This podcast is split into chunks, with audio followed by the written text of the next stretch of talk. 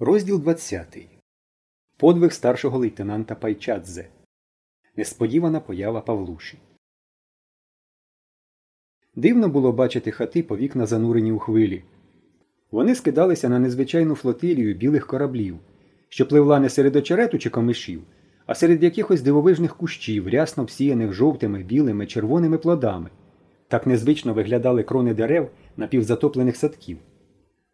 Врожай на фрукти цього року видався добрий, і в садках зараз був справжнісінький компот. Вода важко гойдалася, перемішуючи збиті плоди. Всюди на хатах, на повітках, на хлівах, на клунях купчилися люди. Стріхи, покрівлі і дахи заставлені були різним хатнім скарбом. І по чудернацькому виглядали на покрівлі швейна машина, велосипед або люстро. А вода несла якісь уламки, потрощені дошки, різний мотлох, ганчір'я, кошики, відра. Побачивши нас, люди почали махати з дахів руками, підкликаючи до себе. Але старший лейтенант Пайчадзе загукав Не хвилюйтеся! Зараз вас знімуть! Зараз вас знімуть, да, не хвилюйтеся! А вже ж ми не могли зупинятися тут. Ми прямували до крайньої хати, туди, де найбільша вода, де найскрутніше. Аж раптом, не доїжджаючи двох хат до крайньої, ми почули відчайдушне жіноче Ой, рятуйте, ой швидше, дитина у хаті на печі, ой потоне, ой рятуйте. То була хата Пашків, де жив отой самий гугнявий третьокласник Петя Пашко, Бетя Башко, що відкривав завісу під час ревізора, на якому так здорово провалилися колись я, Бобчинський і Павлуша Добчинський. Мати Беті Башка була незвичайна мати. Вона була мати героїня. В неї було одинадцятеро дітей, четверо вже дорослих, а решта дрібнота. І ота дрібнота сиділа зараз на даху круг матері, як пташенята в гнізді. Потім уже Пащиха розказувала, що чоловіка її та старших дітей в ту ніч саме не було дома. Поїхали до Києва влаштовувати у технікум середульшого сина. І бідній матері довелося самі рятувати дітей від повені. І, закрутившися, не встигла вона винести п'ятирічного Альошку, що з переляку забився на піч. І вода вже вікна залила. Ой, рятуйте! Ой, гине дитина! Ой, люди добрі! Старший лейтенант Пайчадзе не вагався жодної миті. Повертай тачку до тієї хати, да наказав він водієві. І за якихось кілька секунд ми були вже біля хати пашків. Ой, валяйте хату! Ой, що хочете робіть! Врятуйте мені тільки сина! Ой, люди добрі! голосила, надриваючись пащиха. Пайчат зароззуб чоботи і одним рухом вискочив на борт машини. Прожектор на вікно! скомандував він і шубовснув у воду.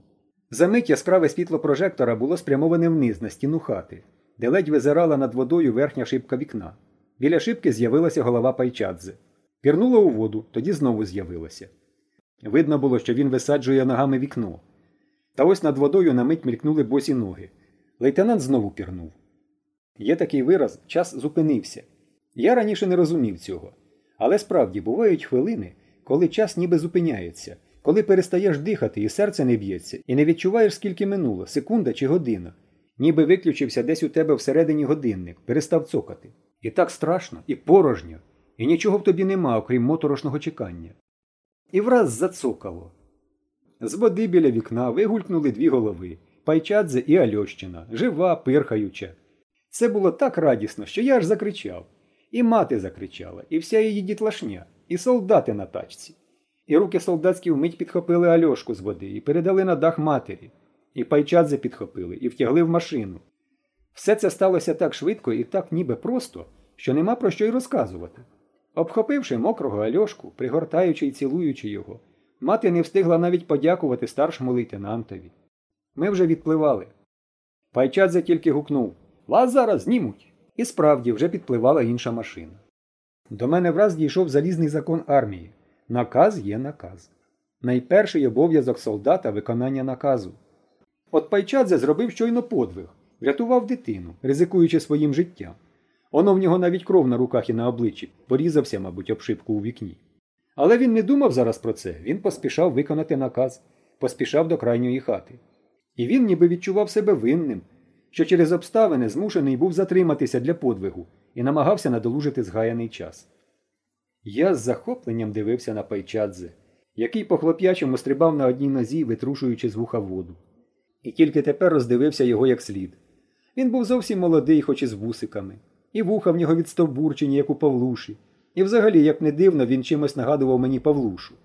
І я подумав А де зараз Павлуша? Що він робить? І раптом здригнувся, я побачив його. Слухайте, це було просто неймовірно. Але я вже давно помітив, варто, наприклад, зустріти на вулиці когось схожого на твого друга чи знайомого, і подумати про нього, як обов'язково незабаром зустрінеш його самого. Зі мною багато разів уже було таке. І я не знаю, чому це так, але це закон. І коли я побачив Павлушу, я здригнувся від несподіванки, але майже не здивувався, бо десь у глибині душі вже передчував, що побачу його. У першу мить я побачив лише човен, що плив до хати назустріч нам від густих прибережних верб. І тільки потім роздивився постать, що навстоячки гребла на човні, і одразу пізнав Павлушу. Я пізнав би його навіть без прожектора у темряві. На дні човна лежав добре відомий мені червоний надувний гумовий човник, якого подарував Павлуші торік його київський дядько. Цей ловкенький одномісний човник, що не тонув, хоч як перекидайся, викликав заздрість у всіх наших хлопців. Ясно. Павлуша дістався на своєму надувному до Верн, де в'язалися човни всього села. Знайшов там човна, якого чудом не знесло і не потопило, бо, мабуть, довгий і міцний був ланцюг. І тепер пливе рятувати людей. От молодець, ну молодець. Хвацький усе таки хлопець. Щоб він про мене там не думав, щоб не балакав, як би не ставився до мене, а я об'єктивно, люблю правду. Молодець, молодчинка, справжній геройський кадр. А я. Ех, катаюся собі на амфібії розчудесній, яку я там на бомба не потопить, теж мені геройство. Ми саме підпливали до крайньої хати. Власне, до двох крайніх хат, що стояли поряд в одному дворі. Це було обійстя баби Мокрини. Одна хата була стара, похила, під стріхою. Друга то був новий недобудований цегляний будинок, на якому не було ще й даху, тільки біліли голі свіжотесані крокви. На старій хаті, верхи на стрісі, обхопивши руками Демар, сиділа баба Мокрина. А дві її здоровенницькі, немолоді вже, але незаміжні дочки, з якими вона жила, були на горищі недобудованої кам'яниці. Стояли там, тримаючись за крокви, обабіч плямистої рудої корови. Розсовуючи крони славнозвісних яблунь баби Мокрини, здорові, як кавуни денешти, падаючи просто в машину, загупали об дно. Ми запливли у двір і, розвернувшись, стали так, що носом уперлися в стіну хати, а задком пришвартувалися до кам'яниці. Корівоньку, корівоньку спершу, корівоньку, люди добрі. загукала баба Мокрина. Водій скерував прожектора на кам'яницю. І всі ми посунули туди, і пайчадзе, і солдати, і я з ними. Від горища до машини було метрів півтора, не більше, та корова не кицька, стрибати не вміє, і за карк її не візьмеш, щоб посадити вниз. А як ви її туди випхали? спитав пайчадзе бабиних дочок. Та по сходні ж, по сходні, пробасила одна. Десь її змило, пробасила друга. Сходня то такі дошки з прибитими на них поперечними планками, по яких, як по сходах, піднімаються на будівництвах робітники, коли ще сходів нема. Доведеться на вірьовках, товаришу старший лейтенант, промовив один із солдатів, і тільки тепер я з подивом пізнав знайомого мені Митю Іванова. Тю, отже ж, скільки їхав разом і не помітив, що то він.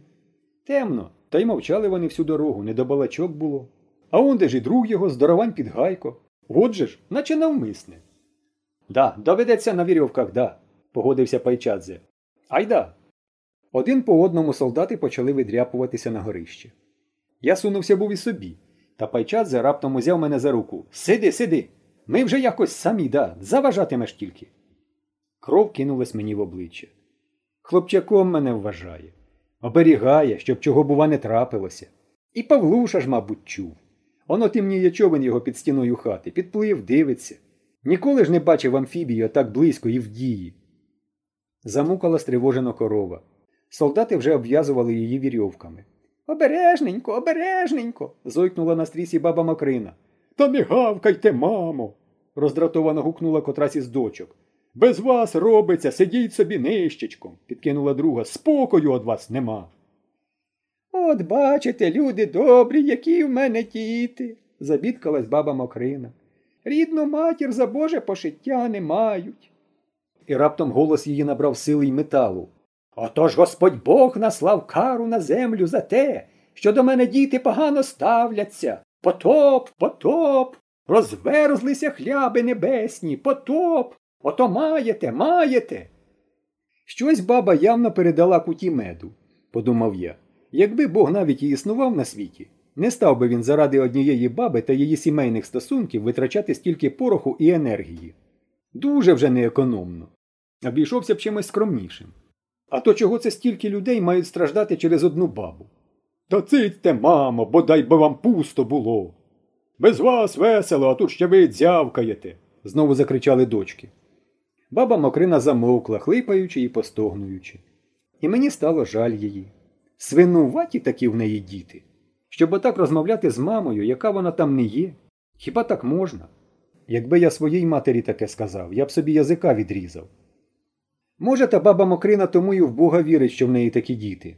І пожаліти, і захистити нікому, простогнала баба Мокрина і раптом зойкнула. Ой, лишенько, ой, забула, забула, за іконою, о господи. І вона тихенько заскиглила, підшморгуючи носом, як мала дитина. Ніхто на її зойк не звернув уваги.